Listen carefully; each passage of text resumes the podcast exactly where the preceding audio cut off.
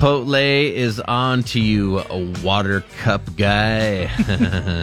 Yeah, you've either seen somebody do this move or you've done this move yourself. Either way, the folks at Chipotle want you to know you're not fooling anyone. they know what's going on, okay?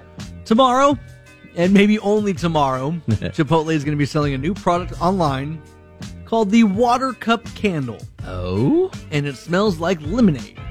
Lemonade, you say?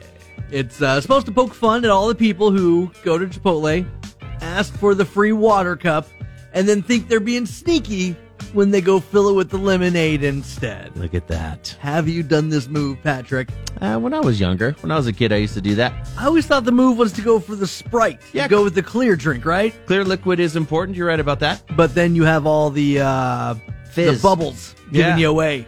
Could be giving you away for sure if they look in your cup. Carbonation is the dead giveaway on the Sprite. But people like to go for the lemonade. Uh, they are doing this for National Lemonade Day, which is Oh. this Saturday. Okay, see, dude. but they actually had the idea years ago. Uh, whoever was running their Twitter account in 2019 posted a tweet that said, Hear me out, a water cup scented candle that smells like lemonade.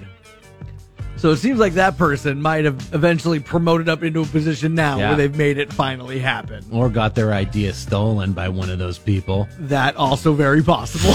they, uh, That's what happened. They haven't announced how much the cost of the candle will be yet, but each one also comes with a promo code for a free lemonade, so you actually don't have to steal that one.